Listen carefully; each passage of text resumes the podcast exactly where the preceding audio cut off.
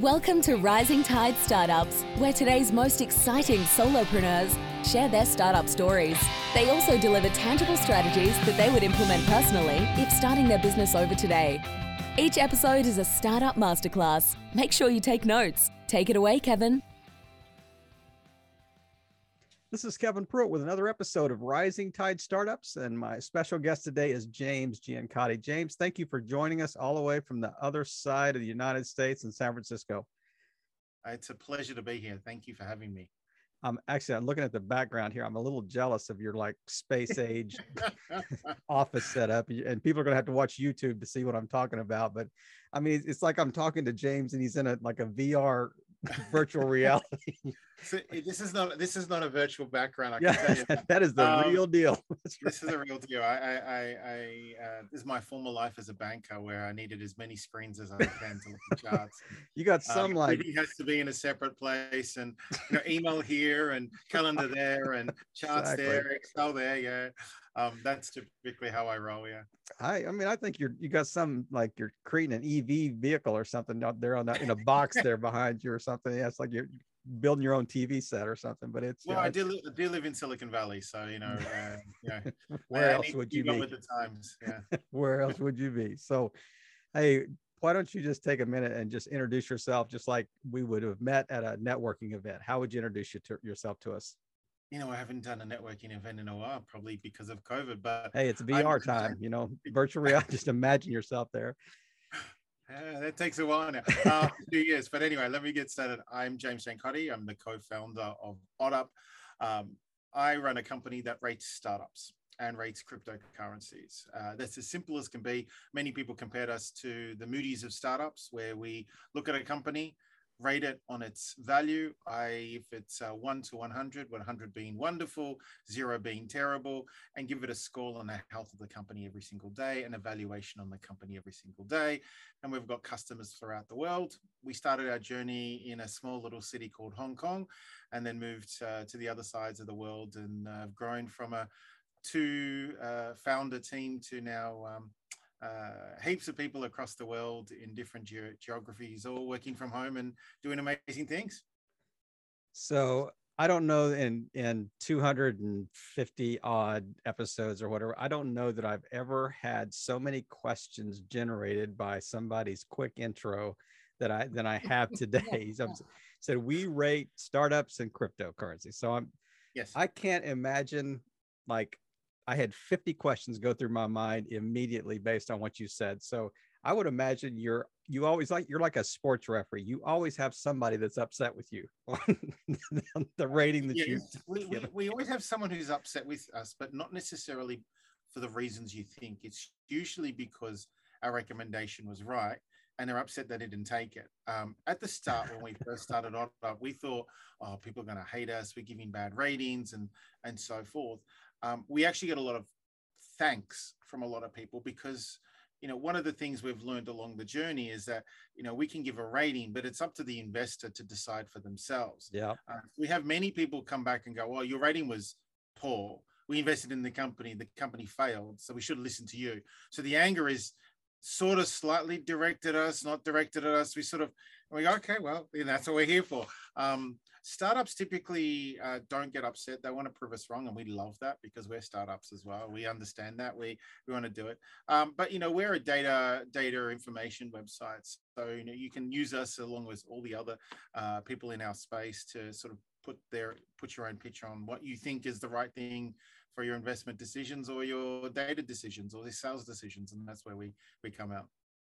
See, I, I, I mean, it's interesting because I, I was thinking more the latter. Like I, I would have think that the startup founders were the ones that are going to be. I'm upset with him because you, you know, you're going to affect how I can raise money. You're going to affect how I can, you know, build a team, that type of thing. But it's really interesting. I, I love the idea that they take it as a challenge. You know, that it's like and, you know, we will so prove you should. wrong.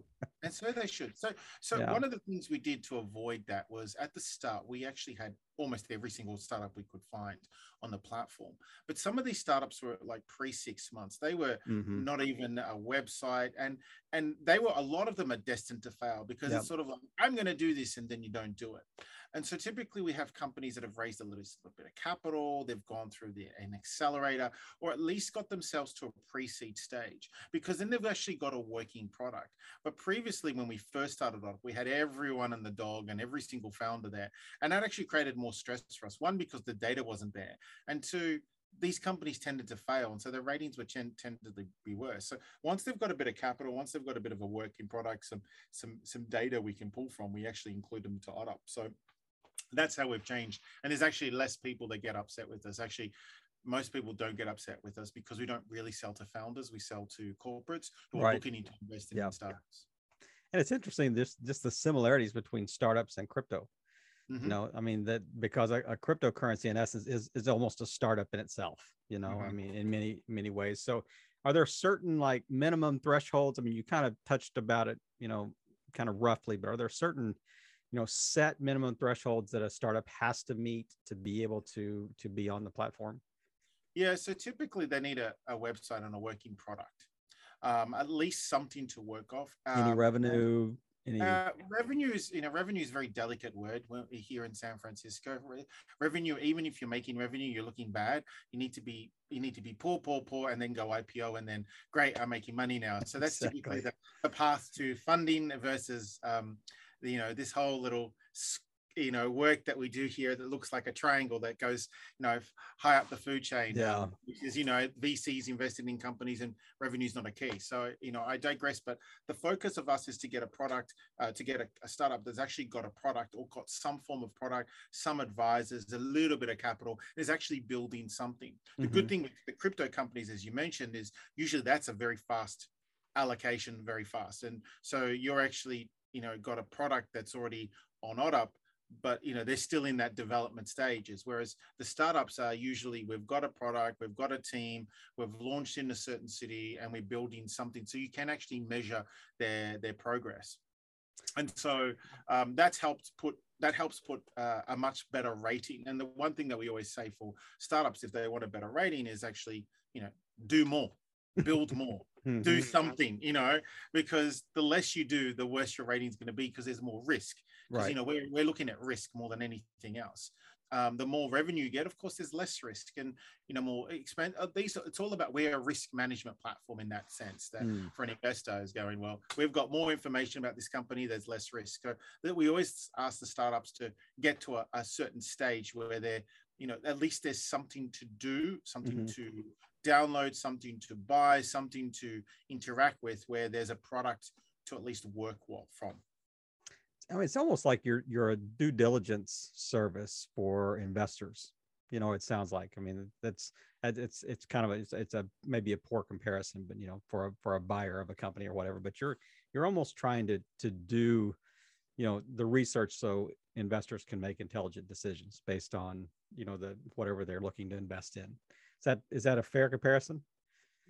Part of a fair comparison. We found that over the years. So at the start, we wanted to be that analyst for a, a VC firm. That was well the intention mm-hmm. of was. And what we found is that um, VCs have their own egos, have their own methods, have their own uh, quotas. They have everything to do with it. You know, most of the time they spend their gut on, on, on their, of course, twenty percent, two and twenty. Um, uh, the, the, the, most of the time, and, and besides being on Twitter trying to become a social brand, I mean, VCs have their own their own method, and we've actually found that VCs usually want that analyst because it's take, taking that work away from them, so they can mm. just uh, allocate the decision.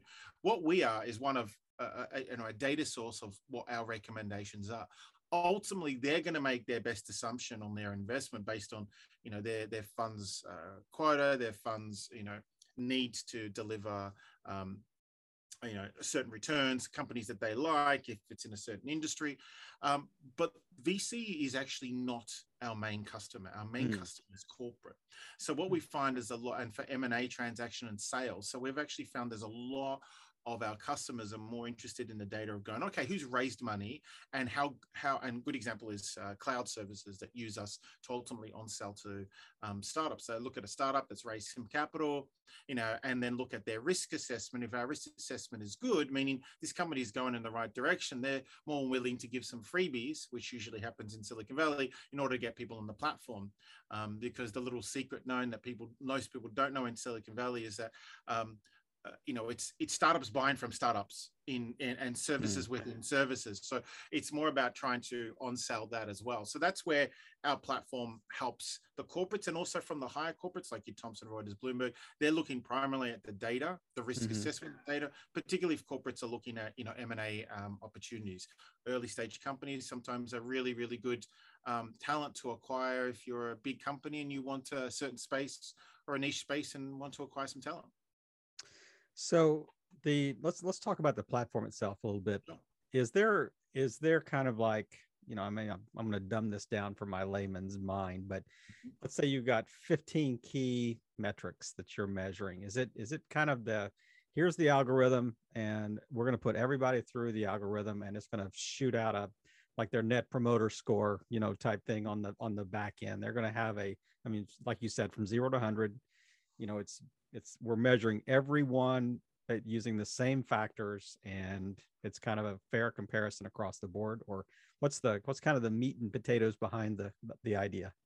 So part of that is correct and the other part of it let me add i'm, I'm pretty good about getting about 30% there on this interview so far you know? So i'm glad starting. you could put the rest of the pieces together yeah.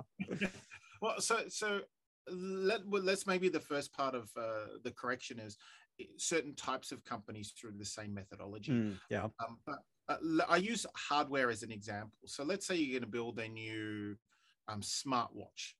Um, now, if you're building a smartwatch and you're doing that from Chicago, have you got a, a, a have you got a better chance of deploying that versus in Shenzhen, China, mm. or in Silicon Valley. And so it, we look at the metrics of a company of ultimately, you know, how successful can they be in a certain geography, yeah. in a certain industry. So I blockchain last year was everything in the dog, NFTs, etc. This year maybe not so much. And so each industry gets evaluated in a startup in an industry and also each location. So if you're a, and so I go back to the hardware example, if you're that hardware company in Chicago, Sydney, London, or Shenzhen, now based on um, you know just the obvious thing is that you you would think that being in Shenzhen will give you an advantage, and it gives you more an advantage than let's say Chicago. However, there could be some key clients that you're selling to in Chicago that could be better than Shenzhen because you've For got sure. that so handover. So there's things that we look at, and we look at every part of it from um, who the investors in, in the company, uh, who the founders are, have they had previous success before? They're also the age of the founders. Typically, we find mm-hmm. that founders over the age of 30, even sometimes over 40 and 50, are much more successful than the early uh, stage founders purely because of stress running a company. Um, uh, or uh, having having that previous experience in an industry really helps completely. Location is key, um, as well as you know other metrics such as sub sub industry uh, and and and also uh, movements of market IPO mm-hmm. comparison. So, good example if you're doing a B2C company and um, uh, let's say Zoom, for instance, yeah. um, and you're doing a Zoom competitor, and you can see ultimately if if the space is saturated from a public perspe- public markets perspective versus a private markets perspective, and who would potentially acquire that. Um, so all these things go into the platform to try and give a rating. And so we're looking at both the public and the private markets, uh, as well as location investors, founders. We're looking at everything to give that score. So it's not a one size fits all because right. then you're going to get really wrong ratings. It has to be based on, you know, where, you know, location and industry is a very good subsets of both of those. It, it, the way you describe that though, it it sounds like to me that you guys have had got, have to work really hard at the difference between the objective and the subjective. So, mm-hmm. you know, objectively, you can have your your metrics across the board, even if it's you know by industry. But then you said, you know, we consider a lot of things. You know, like who are the investors? When you know, what's the location? What's the supply chain? What's the what are the political factors? You know, in in a location. You know, in the the government bureaucracy or whatever you know they're facing what's the market the market or what are the markets doing around that? So i would think that that uh, you know you would really have to fight almost the subjectivity you know of the ratings too you know based on just the innumerable variables that you could you could bring to bear you know in looking at a company. So how do you kind of balance those things? And and does it just get smarter you know the more you use like it's like smart technology just kind of you know it's like ai it just gets smarter and smarter the more you the more data that you have and and the more you've used it type thing. So that's kind of a three or four questions kind of crammed into one there I'll try and answer each of them. But uh, the essence is basically, you know, is the platform getting smarter and smarter with more of the data? Um, and you know, do you take the emotion out? So the short answer is we don't have emotion. And this is me being a previous investment banker. The charts tell the story. Mhm. The charts are just numbers, and the charts are just data. Now, I it's not about is this founder better off because they've got a bigger Twitter profile. It's none of that stuff. It's more about um, you know, is this is the data that's what we're presented with on this company is it pointing to a success or is it pointing to concern is it pointing to high risk Mm. and so that's where we look at data and that's one of the things that separates particularly you know when people are making decisions if it's you know fear of missing out fomo for it's you know Mhm. high um, you know high conviction beta you know we just we cancel all of that it's all about the data and getting that data where it needs to be which is the best data possible to give the, uh, the best best answer. And so a lot of our platform has been very much focused on getting you know that algorithm to an ai perspective. And i'm not going to go through the technicalities of that because my tech team will do a better job than i am. But you know but in essence That's it- why you're the boss. Get I have people people that do that. and, and and just spend time talking to you. That's that's exactly what my job should be. Um, uh, but it, it's more about getting, you know, looking at getting a system that I can actually take more input in. And so one of the things I've worked over the years is actually building intelligent systems. And I won't talk about the technology aspects, but building intelligent systems to basically keep on adding more information to it. Yep. We've rebuilt that platform. I think this version seven that we've built on, we just released a new platform uh, because technology's changed, you know, data's changed, and we've, you know, we've had to roll out you know every year every 18 months trying to get it better and better and better and faster and better and better because ultimately there's more and more data coming in and we're Mhm. we're against the clock of the data there's startups getting formed every minute and we need to be on top of that and now because we're not just a us centric product you know we actually started in asia there's a lot of information coming through and so now that we're global it's putting that in and having direct comparisons and not having that subjective it's just it's purely data and the data produces the results um, and that's really what people buy our product for. They don't want. They're now becoming less in, involved in uh, less uh, concerned about what we think. They're using our data as another data platform, another Right. data uh, source for them to actually make their own decisions.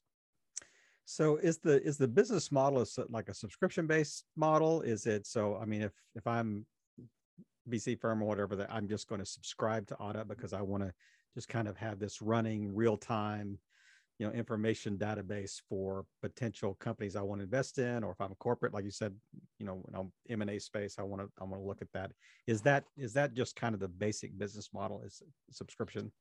Yeah, so a, a couple of things that we've learned over the journey as well, but you know, as- in short answer, yes and no. Yes, being there's people who use. There I am, right in that percentage again. Yeah, I want to get I- a T-shirt that I'm 45 percent right. no, we try and be 99, but um, we do sell a subscription service, but we also sell a data service. And a lot of our big customers will pull that data via APIs and. Mm-hmm. CSVs and so forth and add into their own system. And that's a lesson that we learned over the years where people are like, you know, I like your platform, but I, you know, but there's Chinese walls or other things Mhm. within the corporate business where we can't do it. So we need to pull that data in and put it in our own. So that's actually where bulk of our business is, where people are using our data um, and implementing it on their own, ser- on their own services or even reselling that data with their own algorithm. So this Yeah. is, you know, we're, we're feeding more data to people. Um, uh, similar to what a CoinMarketCap will do with data it has its own website but also people use that data for their own particular websites and so forth. That's what we do. Mhm. um, and so the actual new platform that we launched was actually to get more customers involved and to give them some free access because um, you know a lot of people said well you're becoming too corporate. You know we sort of missed that old old consumer time where you know we Mhm. could log in and see what was going on my startup so we've added that function so people can see sort of a basic perspective of you know what OddUp does versus what we produce for our corporates See, you you have that Silicon Valley, that reverse freemium model. You know that you, we we started out selling, now we're going to go free. Now we're going to going to go back to subscription based again. So yeah, yeah well we, we like to give things for free because honestly customers help us you know give us direction on on you know what we're doing how we can improve Mhm. um, you know, and you know, when we started it, we were where we knew, and then there was a heap of competitors, and some competitors died off, and now there's five or six of us that have been around for ten years or so, so we all know each other quite well. Um, you know, these are things that we learned to get better over time. But one thing we've learned, particularly from the pandemic, is that you know we can't go in and sell something anymore because people aren't in the office. I mean, if you just Mm. go to downtown San Francisco, it looks like Yep. you know, The Walking Dead. There's no one Yeah, there. Um, so it's really quite creepy to be honest. Um, and that's no joke. It's, it does feel like a The Walking Dead. Um, but uh, the uh, you know the, we actually providing that service so people can actually do it themselves where they're at their comfort of the home which is what i'm doing at the moment or if they're in you know the comfort of the bahamas or they're in you know cancun and enjoying it on a laptop and doing their work let, let them access OddUp and the data from OddUp for whatever suits their purpose or their company's purpose. So uh, this is a kind of an odd question, no pun intended, but how did you come up with the name? this is a great question which i get asked a lot. We actually bought the name um, in 2009 uh, when every single so i bought a whole heap of domain names in 2009 when everything was pear-shaped and everything was going bad and there was a website called i think brand stack or something like that where you could buy a logo and a domain name for 150 bucks. It was the best 150 i spent. But oddup was originally going to be private so it was going to be like odds are up or odds are up on you know betting on startups you know what would work or not. That's now cryptocurrency in a nutshell um, because you know that's what people do every single day on the Yep. price of bitcoin ethereum and other other assets but that was effectively it. And then the name was five letters and a dot com Mhm. and it was very hard to get. Um, everyone loves the name everyone remembers the name so it was like odds are up. If you invest odds are down you know just and that just worked and it just stayed and stuck and hence we you know became so simple and made you know three traffic lights of green gold or red where people get the concept. And so the simplicity of it worked so well we've kept up with it. So oddup was going to be a gaming website and then it's become a gaming on uh, effectively you know investing in startups in a different form it is it, it it's it's an investor's game anyway, and it's it's just all like fake money. So yeah, that's right. well don't don't tell the people i don't like that they get very very touchy it's all monopoly money. So I'm a little curious, like, what is what's the advantage of, uh, like, how do you onboard companies onto your platform? So how do you, you know, how do you get information uh, about these companies and and I mean, is there a benefit to a company to be on your platform? Do you have companies that are approaching you to say, "Hey, we want to be on OddUp"? um, we actually don't need to talk to companies and ask them anymore because companies have i always uh, say that people are very unaware of how much they give out Mm, and so this is a question sort of a two two-edged question whereas you know how do you get the data and you know how do you how do you import companies Yep. people are doing that every single day there's too much input coming into us being there's social media there's employees that talk about stuff uh, uh, on on you know on instagram or twitter yeah. and so all that information comes to us. So we find that pretty quick. LinkedIn helps us find where a person has have gone from where to there Mhm. and ultimately the tenure of time that they've been there. And companies keep on pushing themselves out onto the internet. We're actually trawling and try and grab all that stuff um, across the uh, the you know the interwebs to actually Hmm. pull that information out. And once, as coming back to your previous question, once we have enough information to put together a, a story, as in what this company does, what their rating is, we, we put that out. We do have a lot of companies come up to us going, um, and they're very, very, very, very early stages. And we typically say we get to a stage where we, you know, if you do these things and you automatically come in, you don't need to, you don't need to, you know, register your startup. We used to register startups because we didn't have that technology at the Right. time. But now it's just, it's pretty much the systems do what they need to do. So um, the short answer is no. We don't even ask startups anymore. Um, as soon as you put something on the internet, it's it's out there. Um, and so, uh, uh, if startups want to be more secretive and try the opposite approach, not be on OddUp, then don't put anything out. Then Yeah. keep yourself in, you know, stealth mode and don't release anything out. We usually say that for companies who've got high value IP, i.e., uh, medical companies or hardware companies that are producing something amazing. Um, uh, whereas opposed to now, when you've got blockchain companies, most of their code is on GitHub immediately. You can Mm. actually put all this stuff together. You can, and you know that's another thing we, we measure. You know how how much activity is on GitHub. You know to to to, to justify how uh, strong a, particular cryptocurrency is or a team in the cryptocurrency space. and these companies i'm assuming like there's some kind of like a dashboard like that, that, has their profile company profile or whatever on a on a set dashboard so you're you can kind of compare as you're just looking from company to company to company you can kind of compare them.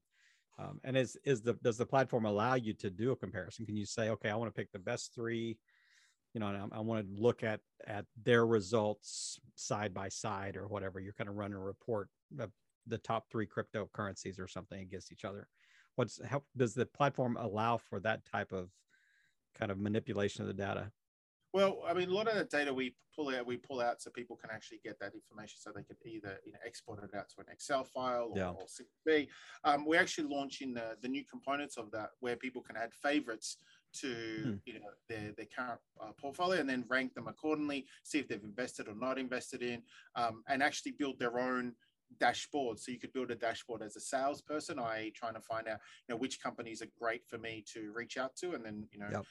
Uh, sort of similar to a CRM, or versus an investor to go, okay, these are this is my uh, uh, you know let's say I've got $100,000 I want to invest in and I want to invest in someone in the hardware space. These are 45 companies. And based on my money, this is the type of valuation I'll get. This is potentially the equity I'll get out of that. So these are sort of things and tools that we're putting together from, from our platform. A lot of people do this already uh, with our data on their own platforms, but we're just actually making it easy for people to mm. sort of put that together as well. So all that stuff uh, is added to our new platform. A lot of the stuff we originally had was used, it wasn't used, it depended on the client. But as we're getting more um, of the B2C customers, mm-hmm. they're asking for these particular things, yeah. and we're happy to put that together for them.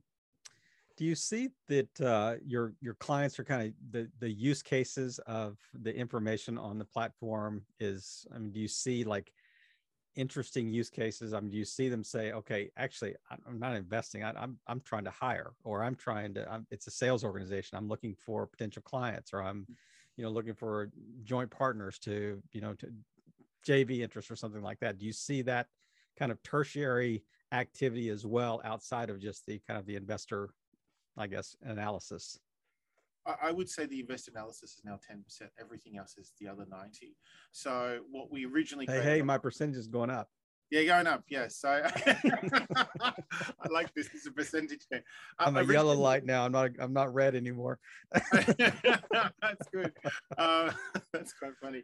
Um, uh, when you know, as I said previously, as we originally built this for VCs, we thought they would be the only customers. When in yeah. fact, they're very few and far between. We actually have more people who are in the you know the sales space. So Amazon's a customer which will use that data to sell Amazon Web Services, or you know Bloomberg will use that data to you know that then gets uh, sent out to other companies who, mm. who then use it for hiring, or you know it's all sorts of different ways we use, use the data. Yep. People actually used it to you know find company and uh, users have actually used it to find companies they're they're hiring for. So a lot mm-hmm. of actually people do that right now that you know I'm going to look at score as a as a as a consumer um, and someone who wants to work at a company. You know, what's their score? What's the risk? Because you know, if you're going to join a startup in Series A B, is there you know where the cracks? You know, you know potentially in comparison to a uh, a like-minded company, if I get my 10,000 shares of um, you know a dollar of share, and that potentially could be you know 10 million dollars over the next 10 years yep. you know where am i looking you know what's the value? And that's actually been one of the biggest surprises in the last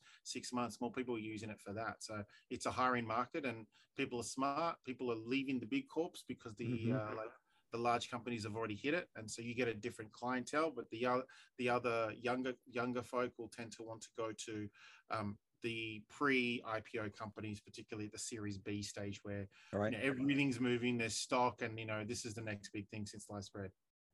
And there does seem to be a lot of like overlap with kind of the idea of the Net Promoter Score. You know the yeah. just I'm just the the whole basis of you know the output at the end of of the analysis of, of startups, but. I, I want to really kind of drill down a little bit about just you know nobody just wakes up one day and says oh i'm going to be a data service for startups i mean what was how did how did you end up you know going from uh, being the manager at domino's pizza to uh, you know to being here or whatever i'm being facetious but i mean what was the what was the journey if I if I was the manager at Domino's Pizza, I probably would have ate most of it. So that's glad that I didn't do that. bigger than I am now. But uh, I I just um, so when I left uh, uh, banking, I, I was already investing in startups. I've been investing in startups for about 10, 10 15 years and had great success. Um, but I, am, you know, the story, you know, story for me was I went to Hong Kong, uh, worked at JP Morgan, left JP Morgan, was already investing in making money as a startups, but Goldman offered me a role and I really wanted to work at Goldman. It was sort of like, you know, there's a company I want to work at was Goldman. Mm-hmm. I'm really glad that I did. Um, but when I was at Goldman over the two, three, four years that I was there, I started getting itchy feet going, you know, this is sort of is are these meetings of an hour worth my time? Are these 500 emails I'm getting a day worth my time? Um, and so then I started my uh, VC firm with my co-founder, also um, who joined OddUp as well as uh, my co-founder as well. And as part of the for the LPs, we and I was in a research background at Goldman.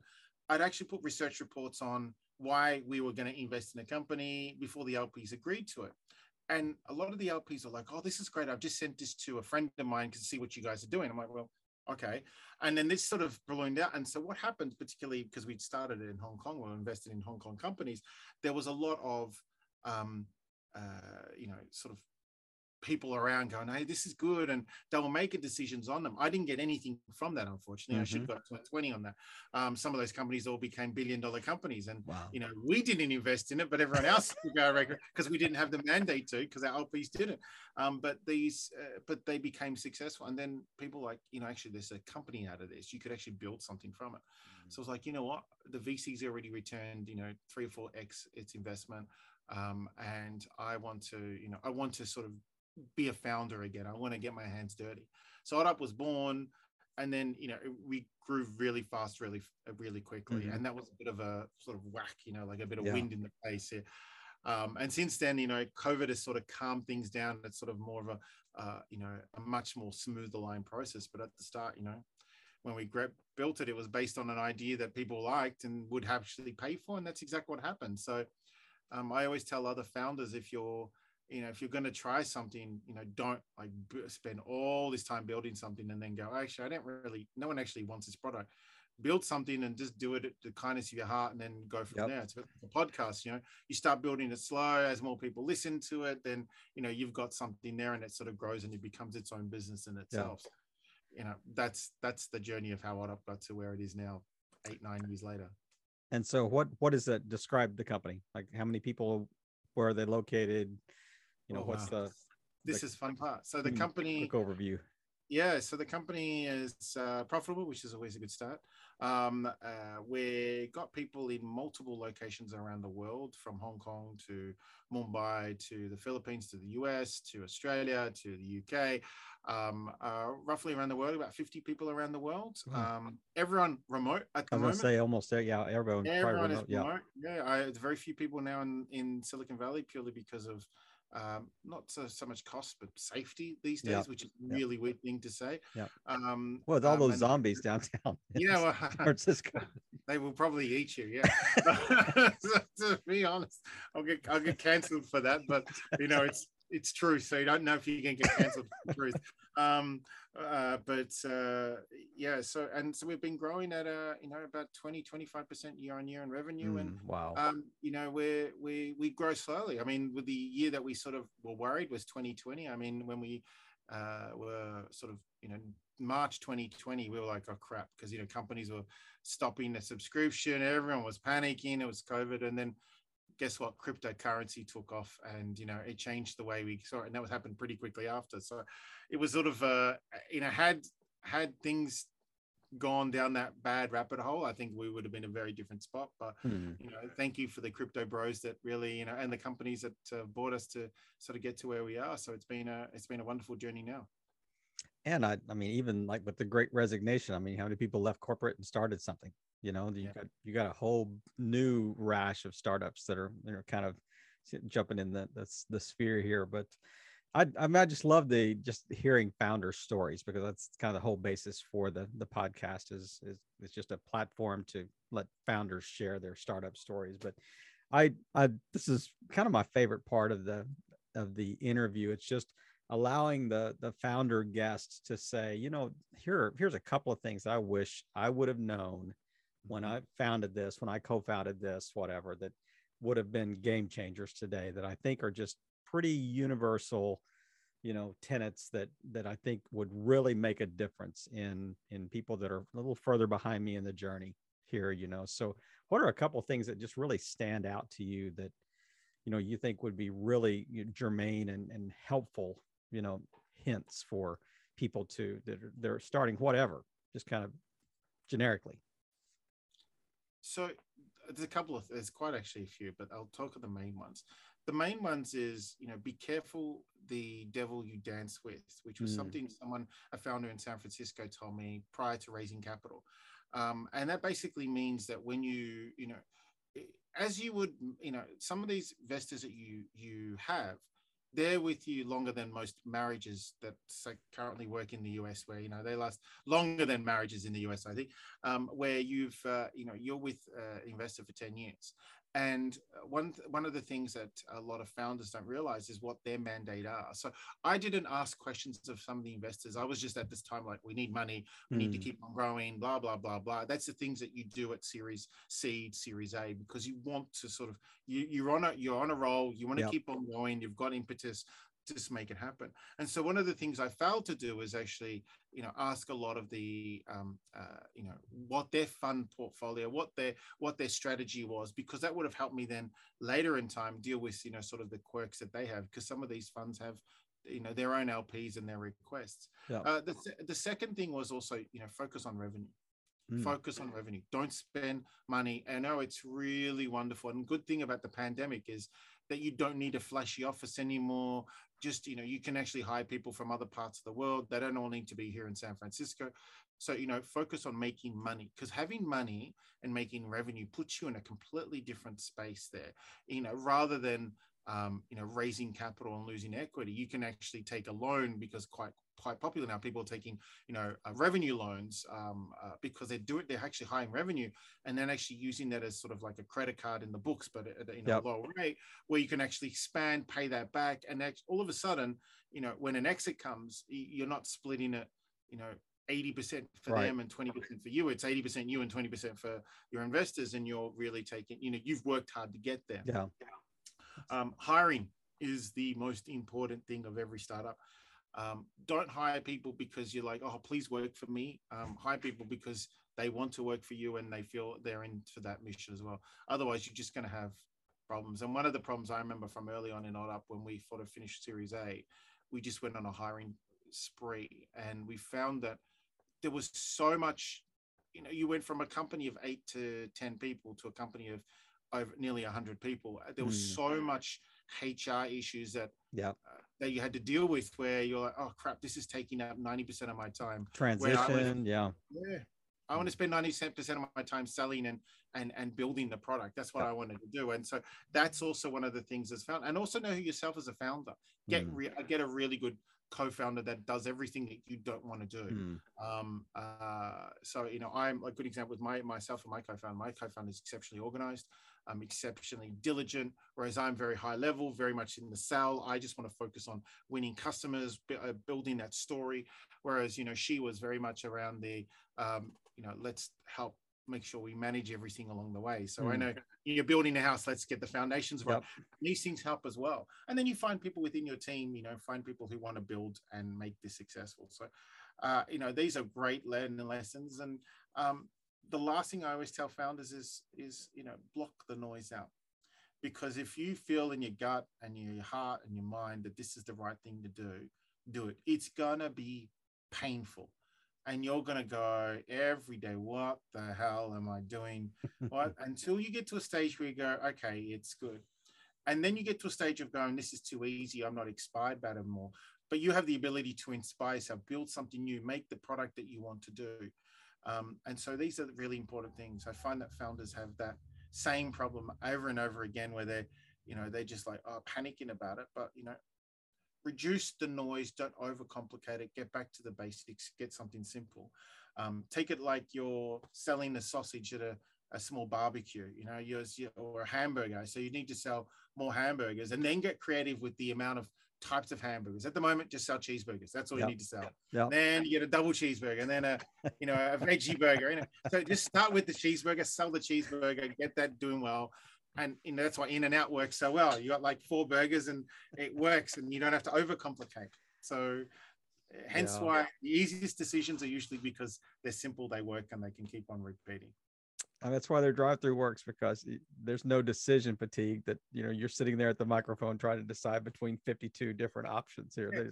We're in, we're out. We, we got it done. So I love it. I love it. I love it. I appreciate those uh those uh, in our we would call it the mentor moment, you know, in, of the of the podcast. But uh those are so so apropos to you know to so many different uh, really to any industry to any any startup um, what a what great great advice you gave there but is there anything as we're kind of wrapping up today is there anything that we haven't touched on that you you think would be you, know, you just want to kind of wrap up this tie nice bow around it and and uh, anything particularly that you would like to share that i haven't asked you about well, I, I, mean, I tend to not want to oversell the company because I usually when people ask, "Oh, tell me about your company." That's not what I'm about. You know, most of the, these these uh, interviews I do is actually more for the founder. Um, and one of the things I've been having quite a lot of conversations with with founders is, you know, who should I have on my board? Who should mm. be my advisors? Um, I have found now with these years of doing this is actually other founders who are like two steps ahead. So if you're doing Series A, you're looking at a Series C, or you're doing a seed, you do a Series B to help you along those journeys because they will save you time. Um, and so, you know, if there's anything I can pass to founders out there is, is that the most valuable asset is time. And the more time you waste, like wasting your time with a VC that's never going to pull the trigger. If you talk to other founders in the network, that's why a lot of people will go to a 500 or YC or a Techstars because that it's not necessarily the learning that you do it's the network around where you can send sure. a message saying you know tell me about this person. I've just been getting emails from her. And you can go okay is it worth my time or not worth the time? That's why i always tell founders you know your time is precious. If you're spending all your time chasing something that doesn't help add value to the business um, uh, then you know go back to the cheeseburger analogy. Mm. if you've got cheeseburgers that are getting sold um, and you can keep on selling the cheeseburgers, but someone over there is trying to sell you a, a huge office um, and a beautiful uh, drive-through the sell them in. But you can actually make more money just on your little store on a, a little, um, you know, a food truck. Then you know, be smart about your time and you know, think about you know what's the right thing. So talk to other founders, try and find out exactly what you know, what who you're dealing with works, and if they've gone through the same problems, and that will save you time. And at the end, you'll be going like oh, that was quick and easy, and you deal mm. with something that's not worth your time. Um, and I come back to where investors will ask you millions of questions, waste heaps of months, and then, oh, sorry, you know, we're not going to make that decision. That is the worst, worst, worst, worst thing at all. So you want a founder go, oh yeah, I dealt with them. They wasted three months of my time. Mm-hmm. Don't talk to them. Yep. And okay. and they don't have a vested interest in in it like an investor yep. might. So they don't care. They just pretty just agnostic. Make, yeah and the founder wants the other founder to to not deal with that because they hope that it pays forward so a founder that will do the same thing for them for sure for sure well james it's, it's been a true pleasure to uh, chat with you today uh, man i could just turn the recording off and just just listen to you just kind of wax eloquent all you know the rest of the afternoon but uh, i know that you've got other things that you need to do but the best place to find out more is just oddup.com yeah, and if if any founders want to reach out to me, James Giancotti is my Twitter account. I tend to, you know, banter and talk crap and tell people exactly what the world is going to be like in the next couple of years. So you know, take it's the sarcastic Australian in me that you know usually comes out, but I'm more than happy to talk to founders and help them out in their journey as well. Because they've done it for me, I'll do the same thing for others. So you were really talking about yourself when you're talking about these investors getting on Twitter and trying to build their personal brand. Is that no, I, I, I, I don't, I don't need social proof. I just need, I, I, I've learned that the best thing I can do is make fun of things because, you know, that's generally, you know, I'll cancel myself out one day and stop yet. I love it's it. coming, not yet. I love it. Uh, yeah, the, this is a man with nothing to lose right here. That's exactly right. He's made he's nothing to lose. James, thank you again for just taking time today and really just playing your part in helping all boats rise in a rising tide. Have a great thank weekend. You. Really appreciate it. Another episode in the books. We hope you heard some great takeaways. Don't forget to subscribe and leave a five star review on iTunes and YouTube. As always, thanks for listening to Rising Tide.